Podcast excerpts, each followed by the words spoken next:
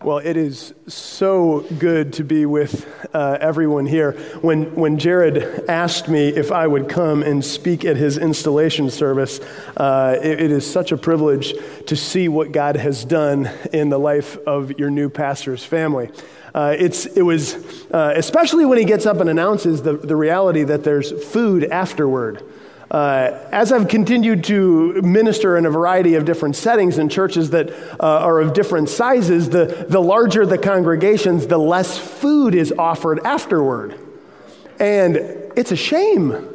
It's really a shame. Now, what we're, we're, we're basically have to do, uh, where we get donuts. Like, that's what we get because that's all we can do uh, when the church has grown. But here, you still get the potluck afterward. You still get food and fellowship. That's a very special thing. But uh, this morning, it is, it is uh, again, just a privilege to be able to have been uh, opportunity to interact with Jared and Carrie and their family. Uh, they had come to our, the church that I serve at uh, just outside of the Greenville area in a season of transition with a lot, a lot of levels of uncertainty as to what God would do with them, where God would place them, how long He would have them be wherever He wanted them to be. And I am just delighted to see every time God takes His servants and He places them exactly where He wants them because He does that with all of us, doesn't He? Uh, it's no different for a pastor and his family, although uh, at various times uh, we, we think it might be different, but it's not. A lot of prayer, a lot of uh, you know, times where you're in the, in the Lord's Word just saying, God, where do you want us? What do you want us to do? I can attest to you as a congregation uh, the joy that I have had over coffee, over a dinner table, uh, having them in our home, your pastor's desire to follow God's leading no matter where that would take them uh, and no matter what kind of circumstance that might put them in. He wanted that. And so, Jared, it, it is a huge privilege uh, this morning to be able to come and, and speak to your congregation and to this body of believers who is adamant about uh, wanting to be in the truth of God's word. So, this morning, what I'm going to do is uh, uh, I'm going to let you in on a little bit of instruction that I have for Jared uh, as he pastors you. And then also in the text that is before us, talk a little bit about the congregation's responsibility together. Because these are really precious times. Churches start and transition at a variety of levels. It causes certain levels of soul anxiety who is this guy going to be? We, we, do we want him? Do we not? And now you have him for good or bad. The reality is, is we recognize as pastors, and Jared, I believe, recognizes this as well. We are fallible, sinful people in the progress of sanctification who continue to grow each and every day. You're going to see that in his life, I hope, as, as you have already seen. And he's going to see that in your life, and it's supposed to be a reciprocal thing in the life of the body that is encouraging. That's what you have in, in the text of 1 Peter that we have this morning. If you take your Bible, turn uh, to 1 Peter 5. I think it's a very, very interesting text as we think about it together because you have a text before you written by the Apostle Peter who've had these really incredible experiences that he would have had with Jesus Christ. And we don't have the time to go recap the Gospels of all the things that Peter would have witnessed, experienced, and saw, but we do understand this. Peter had a, had a very important message. Now, let me just set and acclimate your own mind for a moment, moment on the context. Most people, as they come to the book of First Peter, recognize that this book was written just preceding a lot of persecution that was going to ensue the life of the Christian community right before uh, a very wicked ruler of Rome by the name of Nero would come to power. And so, what you seem to have in the book of First Peter is a ramping up of various levels of persecution within the church and various information to the elders to say, you better watch out for this. Be mindful of this because, in God's good providence, they were going to need every bit of experience and instruction from the Apostle Peter necessary so that they could walk through a very intense time in the life of the Christian community. Now, mark that out in the life of our current culture for a moment. Now, it may not be, maybe we're not followed by a level of, of current uh, persecution, but there is a lot of tension in the culture that we live in today, if you haven't noticed. You can take and turn on the news, and you can see all kinds of, of individualism, tension on all kinds of different fronts for the church and Christian communities. Peter understood this. With this level of escalation, he writes this book and these words to make sure that they could make it through a time period like this.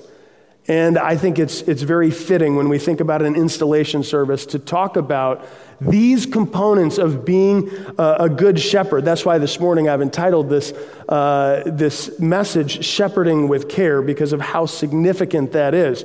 Now, when we think about uh, dealing with the idea of shepherding with care. Every particular book in the Bible, especially the epistles, you have to ask yourself this very important question Why? What was the context and circumstances from which they wrote this book?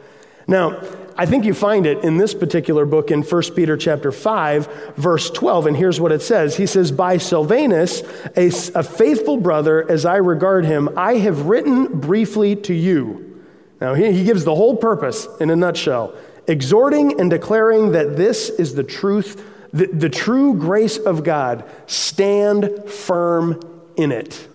Really simple. If you could read through the book of First Peter, that's his goal. That's my same goal for, for Jared as it is for this congregation. In the time of rising tension in a culture that seems to be at odds on so many fronts, the Christian community is often the one that feels a very weighty experience to stand firm in the faith. Well, what do we do when someone says this? Or what do we do when, when various ethnicity and ethnic tensions are, are at, on rise? Or how do we respond in our community with, with these circumstances?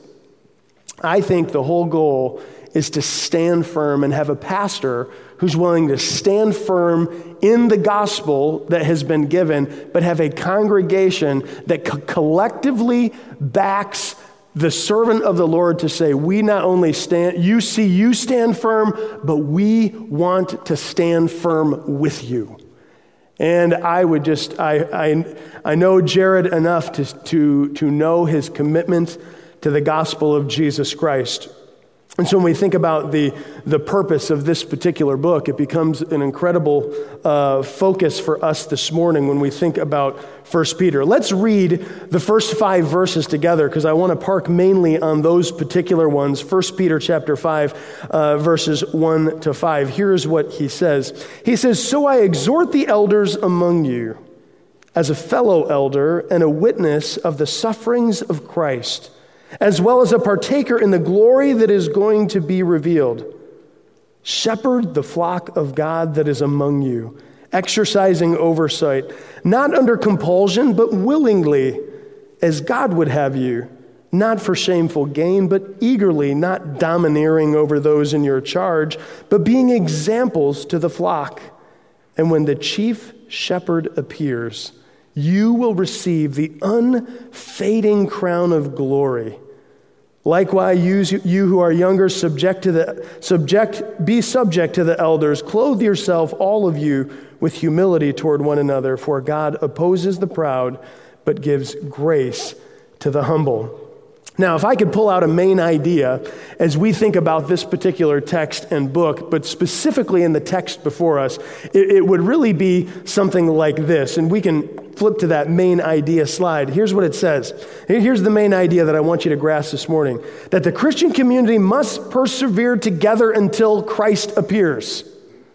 Okay? This isn't just a job of the pastor. It's a job of the, it's the job of the people and the collective Christian community to support one another in such a way that you not only persevere through persecution, through various adversities, but you do it unified. Now, I don't know about you, but I've, been, I've served in ministry for at least 20 years at this particular point on various venues. And, and at different times, unity, have you found this? It's hard to come by sometimes. You have to fight to be unified together as a body. You have to fight against various voices, even within the body, to say, oh, I don't know about what so and so is doing over there. I don't know what Pastor said on Sunday morning. I don't know if I agree with that. I like that, don't like that. Now, I know living in church body life that those things actually exist. I've experienced moments in a congregation where I've walked in a room after I've spoken a certain thing on a Sunday morning and know that they're talking about something I said because the room went dead silent. I'm thinking, well, this is awkward. But the reality is, we have to fight for unity and we have to persevere, and it doesn't stop until He comes. That's the important side of it. One, it's temporary, and yet what we do in the immediate really matters for eternity. Now, here's what you notice. I want us to give. I want to give us three particular uh, things that will draw out of this text. And the first is really directed, uh, I think, very specifically to what we think about the work of an elder. You notice this, uh, and this first one is the directive. Here's the directive in the text. It's very simple. It's a very simple command, and here's what it says: Shepherd the flock of God that is among you, exercising oversight. Well, Jared, I'll tell you what. If we prayed together, as we did a number of different times over coffee, and we said to each other, What is God going to do? It's clear. This is where He has you. This is the directive of shepherding this flock of people, this group of, of, of, believers that have committed their life to the grace and the truth of the gospel of Jesus Christ. And I'll tell you, Jared, not only does it delight my soul, but it also makes me pray for you more. Because I know that as a pastor, so often, if, if Satan could do one thing, if he could derail the leader of a church, it seems that a, a lot of things go wrong after that. And I would say, Jared, as you think about these particular words that, was, that were, were given to the elders that, that Peter was talking to, he says, Shepherd the flock of God. And I would say to you, Jared, shepherd them well. Here you start and embark on a journey together as a pastor and congregation to, to care for, and the idea of shepherding, the idea of oversight, care, concern, and yes, even at times discipline. You know, if you look at all the, the shepherding material in the Old Testament and you look at how uh, Psalm 23 is laid out, thy rod and thy staff, they comfort me. There is levels of both of it, care, concern, and, and correction that have to go on in the life of the body. Let me tell you this from the pastoral side.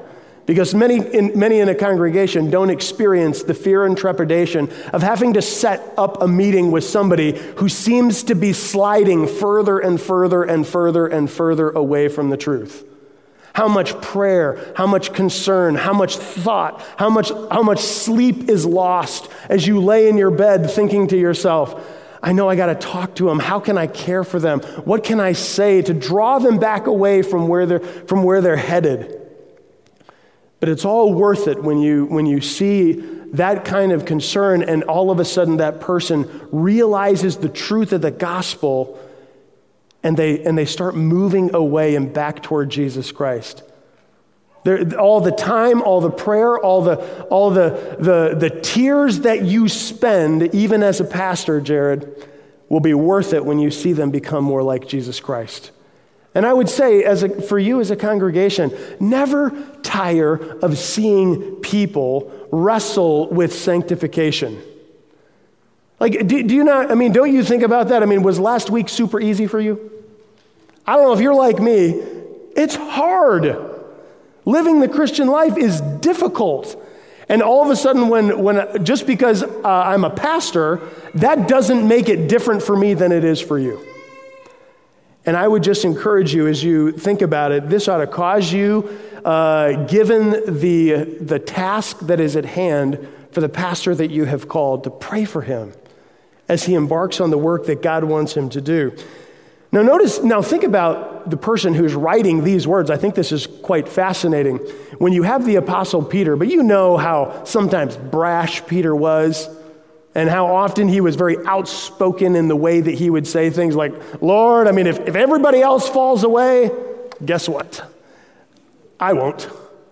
Like I almost, I almost think you know Jesus was scratching his head, like with Peter, going, "You, you don't even get it, do you?" See, sometimes God's even closest disciples thought that they wouldn't fall or wouldn't do things that, that, that would be displeasing to the Lord, but all of a sudden, Peter found himself denying the Lord three times, only to weep with such an incredible weeping to think, how could this happen? I mean, you read that story, then Jesus, in his incredible shepherding care, you see him find it you see him find Peter in John 21, and this is what he says to him. It says, when they had finished breakfast, of course, this is after they had went and turned back fishing. Remember, and then Jesus was standing on the shore, and, and they had caught no fish. And then all of a sudden, Jesus does something amazing. Peter knows it's him. They get to the shore. Jesus says, We're going to fix some fish. And here's where he picks up in John 21 15. When they had finished breakfast, Jesus said to Simon Peter, Simon, son of John, do you love me more than these? And he said to him, Yes, Lord, you know that I love you. And he said to him, Feed my lambs. And he said to him a second time, Simon, son of John, do you love me? And he said to him, Yes, Lord, you know that I love you. And he said to him, Tend my sheep. And he said to him the third time, Simon, son of John, do you love me? And Peter was grieved because he said to him the third time, Do you love me? And he said to him, Lord, you know everything. You know that I love you. And Jesus said to him, Feed my sheep. Now, here's the reality, Jared. Is that very command that Jesus gave to Peter, Peter is now giving to the elders, and now I'm giving that to you. Feed his sheep. Do it well. Make them theologically sound.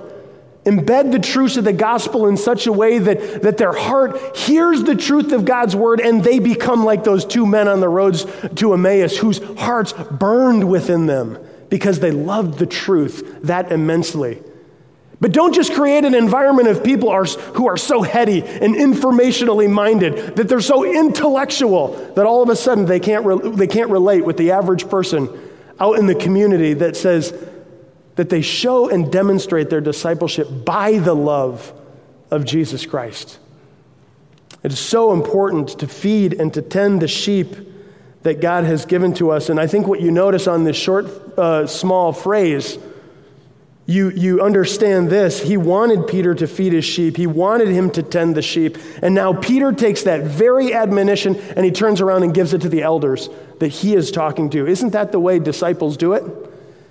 I mean, J- Peter was taught by Jesus, and then Peter was discipling others, and hopefully those disciples were then discipling others. And that is the idea that Paul or that Peter wants to convey. Now, three things about this. One, Remember whose flock you're tending. Yes, you're the pastor of the church. I get it. But they're not yours exclusively. They're God's. They're God's flock. Remember, in, as you pastor them, that every amount of care and concern, you can't just be a heavy handed individual. You want your pastor. If we took a survey this morning and, and we could say, What do you want Jared to be like? I can, te- I can tell you this you would want him to be like what Peter is saying to shepherd you, to care for you, to correct you if you needed it. You don't want, you don't want a pastor who's just going to tell you whatever you want to hear because that makes you feel good, so that you feel good as you're going to do wrong things. That's not the point. The point is, it's God's flock. He sacrificed in John 10 to develop this flock and he has handed this particular visible flock to the care of an under shepherd, which is you. Shepherd them well. It's such a critical function of an elder. So often, I think, when we, we think about the job of the pastor, that the only thing we tend to focus on is what he does from the pulpit. Can he proclaim God's word? Can he exposit uh, the, the sermon? Can he, does he know the language? that we often spend very, very little time thinking about how he can shepherd. And Jared, I would, I, I told uh, because of our mutual friendship with many in the counseling world, where the shepherding function of a pastor is highlighted to such a degree. I walked in your front doors, I looked at your guys' book, uh, your book selection out front, and, and many of those books I have and, and I have recommended to so many people who are going through a variety of different hardship. And I said, there's a pastor here who understands shepherding and the resources that are going to be selected to used in the life of the body. That should be a tremendous blessing for you. I've been a lot of different places and seen a lot of different churches, and I've had many congregants come up to me and say these words If only my pastor knew how to shepherd me. I love his preaching. I love his pulpit presence. I love how he exposits the word, but he can't help me with that problem. That's why I'm coming to you.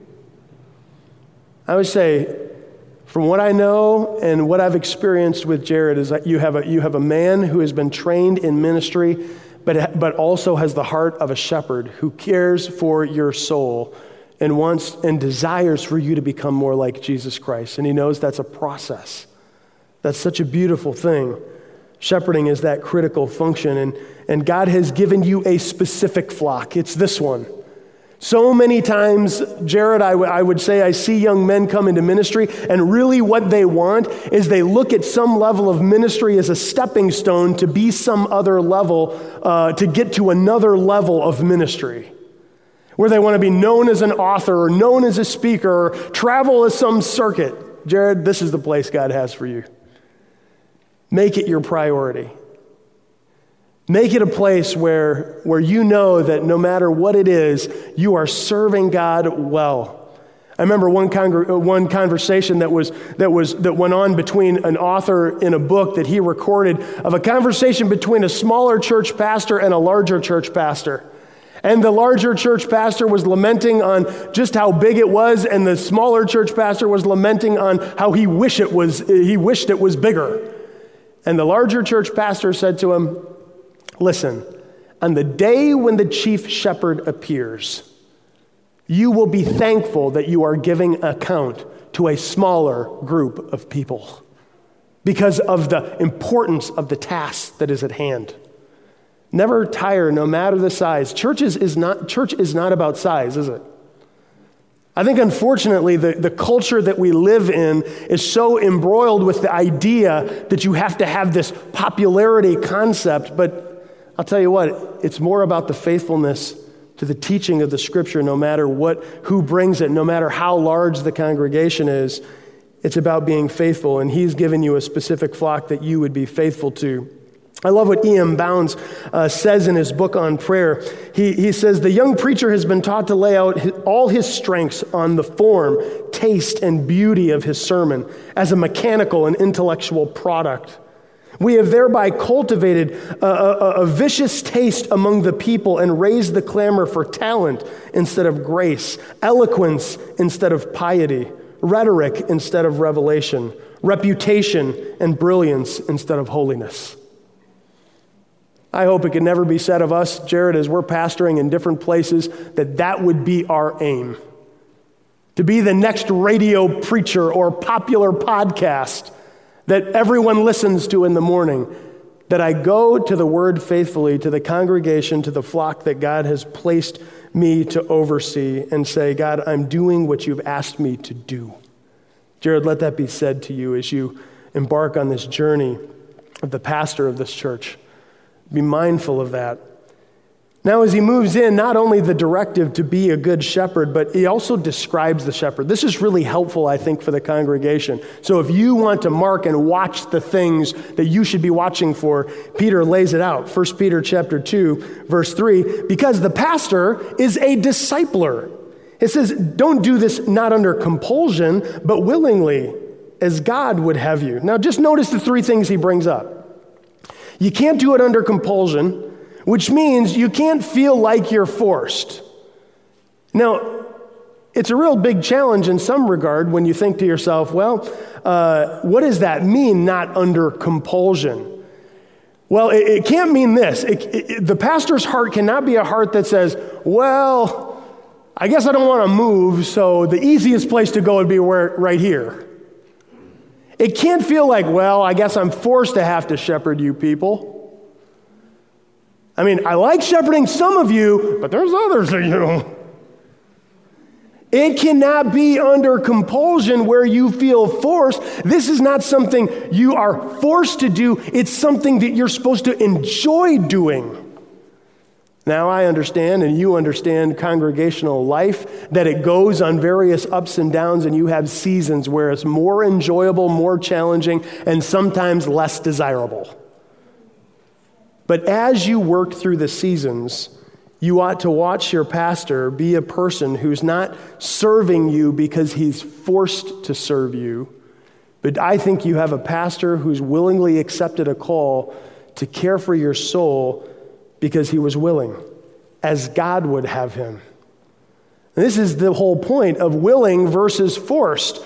And if you take it back even to the life of Jesus, by the way, this is the whole thing that ought to enamor you about the person of Jesus Christ if you go to Philippians chapter 2. Because no one forced Jesus to die on the cross.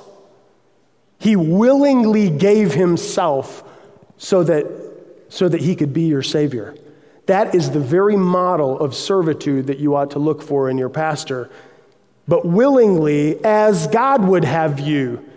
I can only imagine from the Father's standpoint when he would say to the Son, Are you willing? And the Son said, Yes. Being a discipler is not an easy task. Sometimes you have to say hard things at difficult times but I'll tell, I tell people all the time, as, as one of my main functions is at the church that I serve in, is the pastor of member care and counseling. And people will say this to me. I'm always somewhat shocked by it. They'll say to me, How do you sit every week and listen to people's problems? Isn't that discouraging? They think, I, they say to me, they follow it up with this I could never do that. I'd be so depressed. Then I'd need counseling. I say, Do you realize you get a front row seat to the Spirit's work in the life of people? How much better does it get? I don't see that on Sunday morning just when I preach. I don't know what's going on there, but when we come together at different times where I can have personal interaction of shepherding the souls of individuals, I hear the burden that God has placed on their heart, or the sorrows and pain, or the illnesses they experience that generate all kinds of questions. And you can care for them and watch them depend and trust in Jesus Christ. As a congregation, I would encourage you Every person is called to be a discipler, not just Jared. Jared's just the main, the head discipler who then trains disciples, and disciples make disciples. That's what they do. Can't be under compulsion. You can't say to yourself, even as a congregant, uh, you know what, I gotta, I gotta do this discipling thing because I have to. I'm, you know, I'm a Christian. Christians disciple, so I guess I should do that. It shouldn't be under compulsion for you either.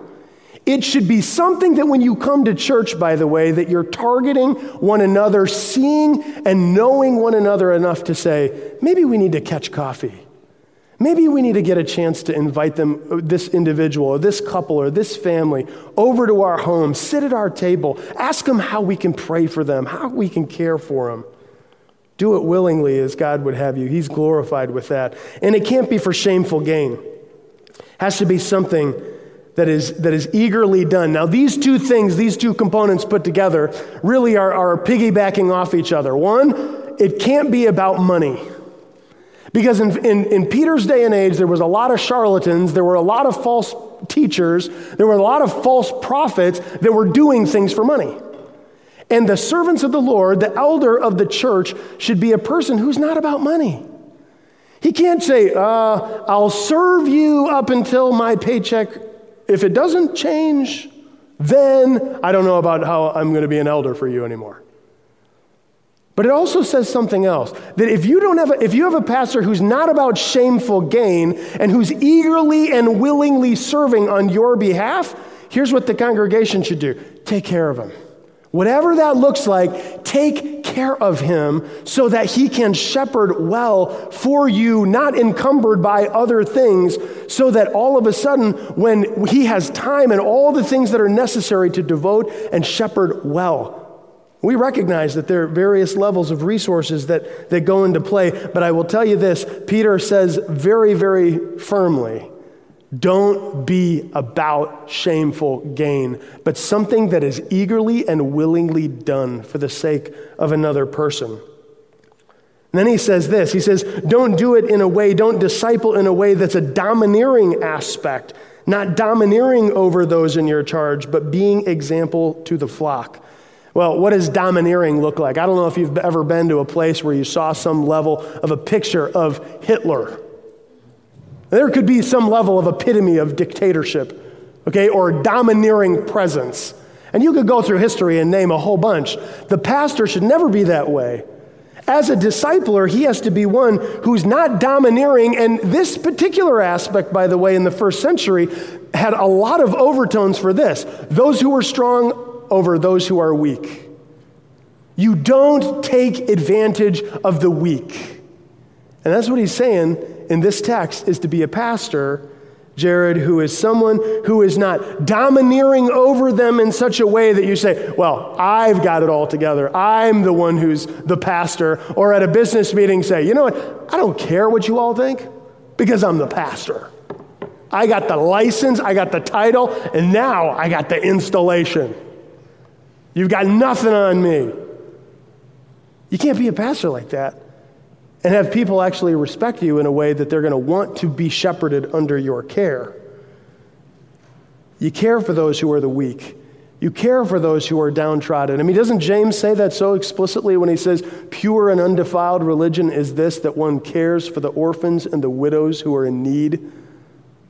Care for every aspect of the body, those who, are, those who are strong here, both the pastor and those who are members who are spiritually strong. Care for those who at moments in their life are spiritually weak. Don't make this this moment to say, oh, good, we got a pastor installed, and God provided that. Now, every time someone needs help, I just give them Jared's number. Don't do that. Care for them as well. He's here to help you be, to model discipleship so that you can also partake in the discipleship yourself. Because that is where the incredible front row seat of the Spirit of God working in people's lives that will energize your soul. You know what? I'm convinced that so many Christians, after a long period of time of sitting in the congregation, all of a sudden to have their Christianity start to wane in the enjoyment. You know why I think that partly is? Is because they're not involved with the sanctification process of the life of people. They're not involved in people's lives, and here's the real unfortunate side they don't let people be involved in their life. Once you start getting away from the discipleship process, all of a sudden you start losing the enjoyment that God always intended for you to have. And by nature, you lose a very important element Disciples are supposed to be known by their love. This community ought to be known by this church body's love for them. And you can say, wow, I'm, I'm part of a church like that, that disciples people in that kind of way. Now he's, he steps away from more of a direct emphasis on the elder. And in verse number five, he, he says this He says, I want you to exercise oversight. Then I, here's how I want you to do it. And now he says this. He says in verse 4 And when the chief shepherd appears, you will receive the unfading crown of glory. So, first we got the directive shepherd your flock. We've got, second of all, the discipler that's going to need it to do that. And now you've got this phrase, the day of his appearing. I don't know about you, but I came, I, I, think I probably like this on most Sunday mornings. I hope you would like it too you would just like him to come back like now. Don't you feel that way? I mean, look forward to your week. You think, great, I've got some things, but just come now. We typically want him to come kind of when it's at that point where I've got something really tough going on. But it shouldn't be that way for the Christian, should it? I mean, it's hard living every day trying to fight against sin and the attitudes and dispositions that, that seem to permeate your own wicked, sinful heart. Yeah, we have those. We have moments, all of us do, of attitude adjustments that need to be rendered to the Holy Spirit and submitted to the Spirit so that we bear the fruits of the Spirit. But oh, the joy it's going to be when the day that the chief shepherd appears. Uh, we were just we were just a few moments ago singing about that. I, I, have so hard a time. I tell people in our congregation as soon as you start singing about the resurrection and, and rising from the dead and all the new body, new life, I just how do you not? Yes, like take me now.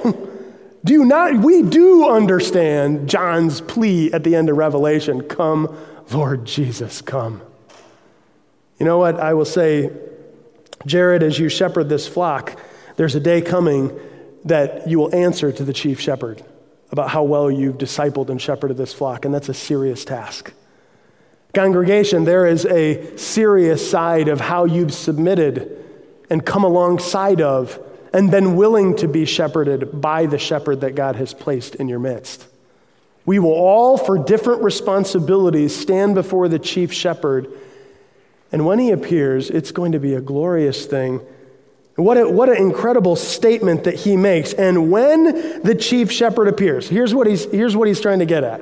One, first of all, there's a level of urgency about this. Because what if it's next week? Now, if you knew it was going to be next week on Sunday, wouldn't that change the way you shepherded this week? I think it probably would. It's like I need to get together with some people maybe that I shouldn't that I need to help and, and try to help them work through various things. If you knew by next Sunday you were going to be in the chief shepherd's presence, wouldn't that change the way you lived out your week?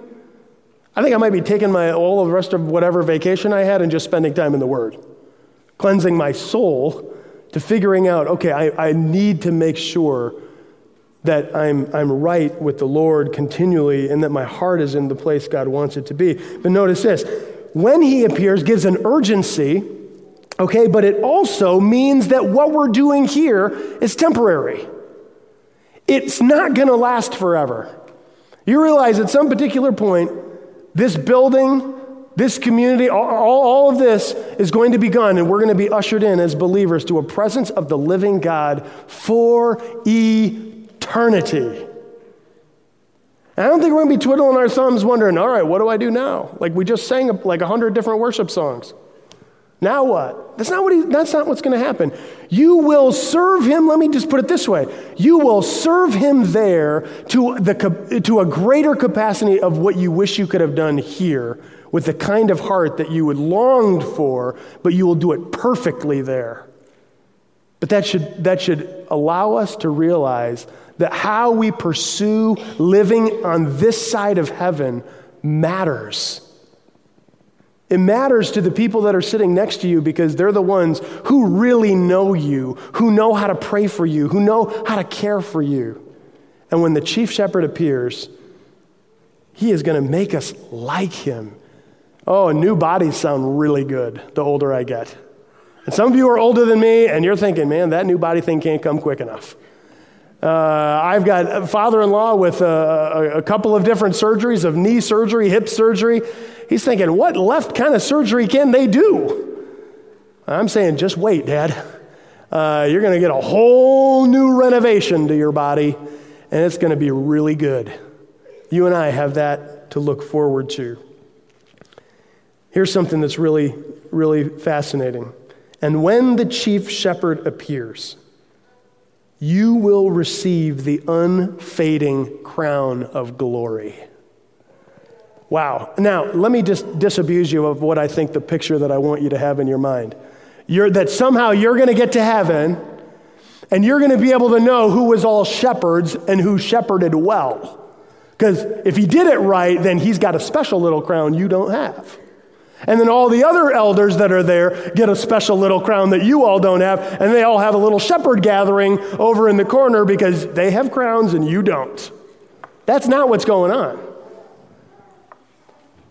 What he's saying is this he uses a phrase in the Greek language and a genitive of possession to, to say something like this, and it's often not rendered in the English translation to receive the unfaded crown, which is glory.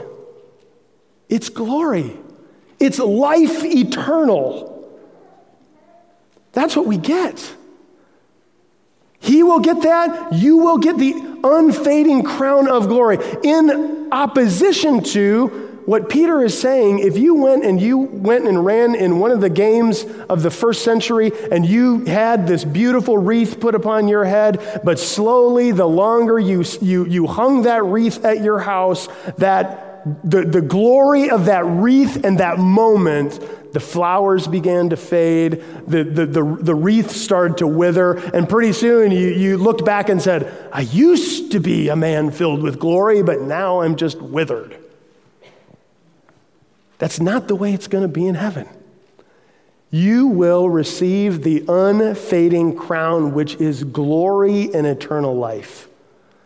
And I'll tell you what, there's no fading going to be happening. That glorified body, I don't care how many years you live after that for on and on into eternity, you won't say this statement like, the years haven't been kind. You'll say, You look good.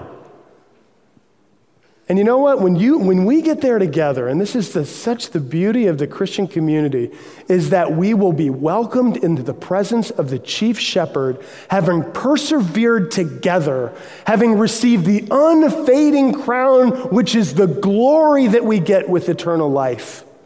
It doesn't get much better than eternal. It doesn't get much better than that. You can't place a crown on some people's head and say, now it's better. No, we get it because we live forever with Him.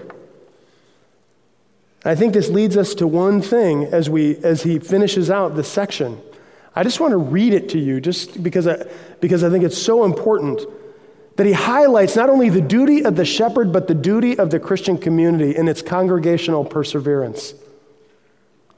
You have to persevere together. The, the pastor does his job, the congregation does their job. Why do you think in verse 5 he transitioned and says, Clothe, your, clothe yourselves, all of you, with humility toward one another? For God opposes the proud but gives grace to the humble. Now, notice where he goes as he ends it.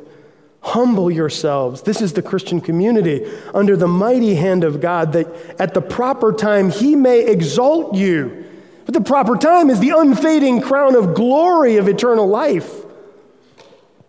Casting all your anxieties on him because he cares for you.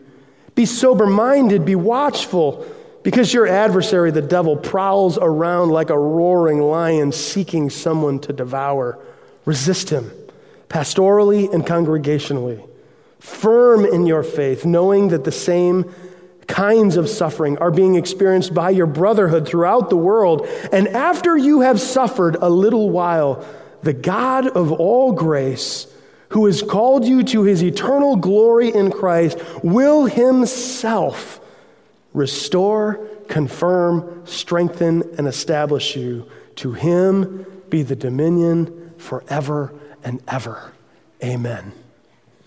Would you guys have the opportunity, and what we celebrate here today in an installation service is, a, is a, an incredible uh, opportunity for Jared to think about the, the gravity of the situation of being a pastor. But it's also holds a lot of weight just being part of the Christian community. Live together with humility. Come under the shepherd's care with humility. Be subject to. It's okay. I guarantee you, Jared will be okay with you after a morning service if you came to him in the back and said, Where did you find that in the Bible? He will have an answer. I hope. He should. But it's okay for you to be wise and discerning to the shepherd that you are placing over you. But that is only an extension of what you're doing in all areas of your own devotional life to the things that you know, the things that you listen to, the things that you read, the things that you watch. Care for one another as the Good Shepherd cared for us. Jared, take care of the flock that God has put you oversight. Love it. Don't just think, oh, I got to go figure out a sermon. Prepare your sermons with people in mind. I'd often sit in my office when I was preparing sermons with various photographs of the congregation at different times or recalling different events of the life of the body at any given moment, saying, What am I about to say on Sunday? Why does it matter to the person in this picture, to the, to the, to the teenager in this particular photo, to the congregant who is expected with, who has been just diagnosed with this illness? It has to mean something to bring joy and uplift them and, and continue the hope that they have in Jesus Christ. As we do this together, there can be an incredible and immense amount of joy that you experience when people come into your body. They can say, they should be able to say this wow, those people love each other, and that you are known as disciples of Jesus Christ by the love you have for each other. Jared loved this flock. It's not an enduring thing, I have to enjoy it. Enjoy every part of it. Congregation, love your pastor. Don't backbite, don't talk about him. Go to him if you have questions. So much of the things that we struggle with, striving for unity in the life of the body, could be, could be settled if people would just talk to each other instead of write a blog about it, or tweet about it, or give a Facebook message about it. If you just care for one another enough, to give each other the benefit of the doubt that love believes all things until proven otherwise. You can become a congregation with such an extraordinary amount of love, and that, Jared, you will model that kind of love here. And that that love will be reciprocated by the congregation so that as you prepare for that one important day, you'll be ready to stand before the chief shepherd of our souls, each one of us. So I hope, Jared, I hope it's encouraging to you. Uh, thank you so much for allowing me able to come and give you a charge and speak to your congregation. Uh, it's been a delight to be able to, to take God's word and open it with you. Let's have a word of prayer. Father, we, we're delighted to be in your presence through the revelation of your word. Lord, it is so heartwarming to think that there is a moment in time that the chief shepherd will appear and we'll spend eternity with him. Lord, I pray for Jared as you have called him to a very solemn task. You have called him to the work of pastoral ministry, and he loves it, not doing it out of compulsion or for shameful gain, but he's doing it because he loves you, and this is what you called him to do. Lord, I pray that you be with this body, that they would serve one another and they would serve the community that they've been placed in in a way that exemplifies the love of the chief shepherd who sacrificed himself for us. Lord, thank you for the time that you've given us together today. In your name we pray.